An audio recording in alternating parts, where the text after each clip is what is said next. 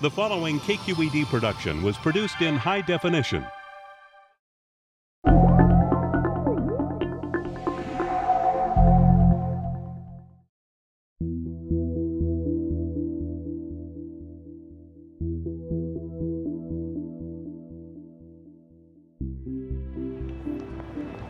Stress at work, obligations at home, even finding time to relax.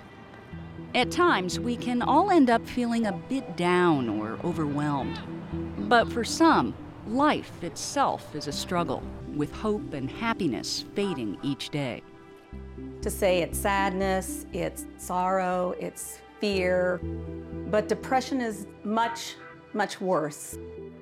It's like being trapped in a room for day upon day, day upon day, without any feelings or emotions. According to the National Institute of Mental Health, 18 million adults suffer each year from depression. It's also the leading cause of disability in the U.S. for people 15 to 44. Depression lasts for at least two weeks and has these major symptoms that impair the, the, the functioning of the person low energy, depressed mood, inability to enjoy things, disrupted sleep, disrupted concentration, suicidality. And sometimes depression can be triggered by a life changing event, even one of great joy. I had had my son in the evening about five o'clock. It had been a long day, so I had gone to sleep and I woke up with just this awful feeling, and it, it, wa- it wasn't like anything I had ever experienced before. I had been a happy, joyful person, very outgoing, had a lot of friends, and I found myself pushing everyone and everything away. Despite reassurances from her doctor and family, those awful feelings wouldn't go away. What Myra had was far worse than the baby blues. Postpartum depression happens in 10 to 15 percent of pregnancies. The estrogens and the progesterones that help with the maintenance of the pregnancy are changing in their levels right after birth. Myra resisted taking antidepressants, but after the birth of her second child, she needed relief and started Zoloft. Antidepressants are the most common treatment for depression. More than 160 million prescriptions for them were filled in the U.S. in 2008. Two of the most commonly used classes of medications for depression are the selective serotonin reuptake inhibitors, or SSRIs, Prozac and Paxil and Zoloft, and the serotonin and norepinephrine reuptake inhibitors, or SNRIs. Serotonin and norepinephrine are chemicals in the brain that are critical for communication among neurons, the cells of the brain. Nerve cells can be compared with two people trying to talk with one another. And they use neurotransmitters. These are chemicals that one neuron releases and the next one recognizes and responds to. Antidepressant medications change the way the neurotransmitters pass from one neuron to another but antidepressants are far from silver bullets. 60 to 70% of depressed patients don't respond to the first antidepressant they're prescribed, and it can take two to three months to know if there's a benefit at all. These are some of the pills, some of the medication that's been prescribed for me over the last few years. There's Lexapro, there's Seroquel, there's a lot of them here. And then there were the side effects, common with antidepressants, like dry mouth and difficulty sleeping. Antidepressants eventually do help roughly two thirds of the people who take them, despite the side effects. But exactly how they work in the brain is still a bit of a mystery. The SSRIs and the SNRIs, as their name suggests, they do immediately block the reuptake or removal of serotonin and norepinephrine from the brain. But that's not really an insight into how they treat depression. And we know this because the patients don't feel better immediately. Some of these medications do cause increased production of new neurons, and we think that is part of how these medications work. But for some patients, the drugs don't help, or in Myra's case, don't help enough. Luckily, newer and more intensive options now exist. Today we're going to be stimulating Myra's left dorsolateral prefrontal cortex.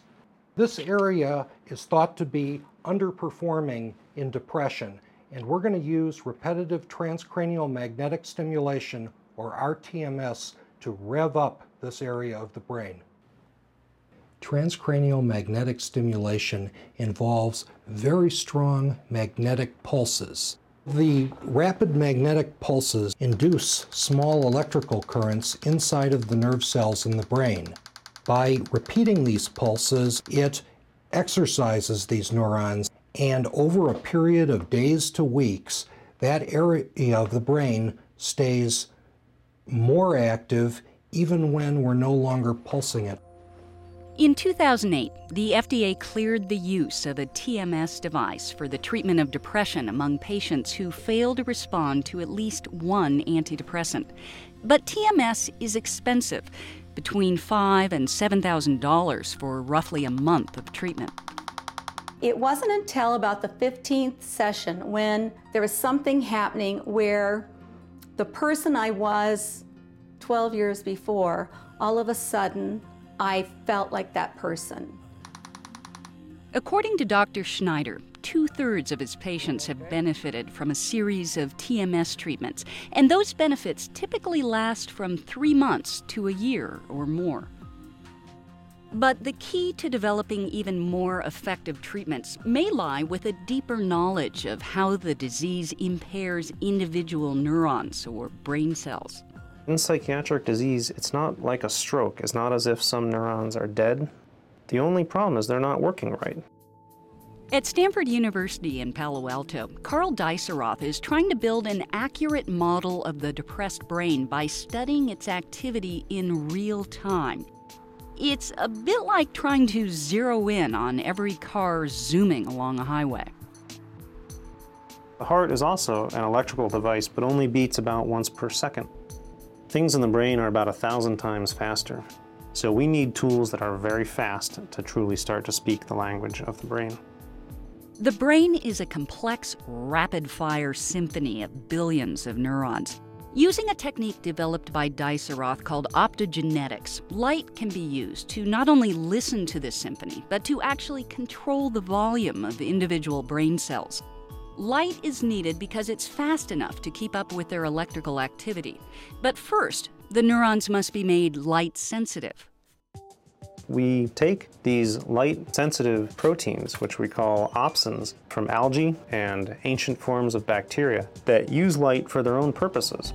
They make small proteins that, in response to light, move ions very well. The light sensitive proteins are genetically engineered to work in the brains of rodents that are put into a depressed like state.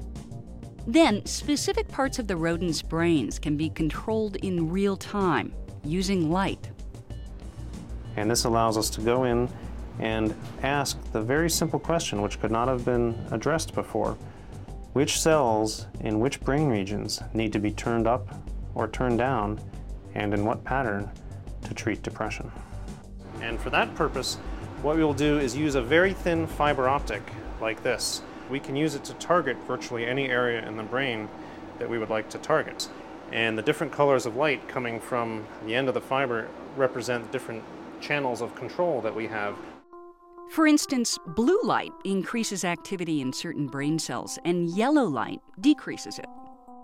What we see here is a measurement of electrical activity represented as a red color flowing through in a C shaped pattern through a brain structure called the hippocampus. And what we found was that in the depressed state in rodents, that activity died out earlier, did not flow as far. This is what we would also expect to see happen in a human brain. Using antidepressants, we can correct this problem. We can make the activity flow more robustly, more strongly through the neural circuit. The goal now is to use optogenetics to use light to achieve the same effect. Philippe Goldin, a research scientist at Stanford, and his colleague Kelly Werner are also exploring the circuitry of depression. But they're using language, not light, to reveal the negative self beliefs and thoughts that punctuate the illness. In the case of people with major depression, they're suffering from cognitive distortions or negative self beliefs. For example, no one loves me, I'm not worthy. Uh, well, I, I did ask this, this guy out that I liked. Cognitive behavioral therapy helps people to really consider the evidence of is the way that I'm thinking right now factual, valid, even beneficial. Unlike traditional talk therapy, cognitive behavioral therapy, or CBT, does not take years to produce results. CBT typically takes three to four months to help patients reframe the negative self thoughts that recur, especially in stressful life events. One rejection does not mean that you will not have a meaningful relationship. Research has shown that cognitive behavioral therapy, when administered for several months, is just as effective as antidepressants for the treatment of mild to moderate depression. Brain scans help illuminate its effects. We can actually let the brain speak for itself and let the brain show us when a person is getting better. With cognitive behavioral therapy, we actually see that emotion reactivity brain regions are actually being dampened down while areas that have to do with cognitive control are increased. Great progress today. With cognitive behavioral therapy, we're seeing changes in the brain that are literally related to reduction in depressive symptoms. And regardless of the treatment option, as rational thinking begins to translate the language of depression, hope becomes a word that's used once again. If I had one thing or a few things I could say to someone who's dealing with depression today is not to give up, no matter what. In all probability, there's an answer out there.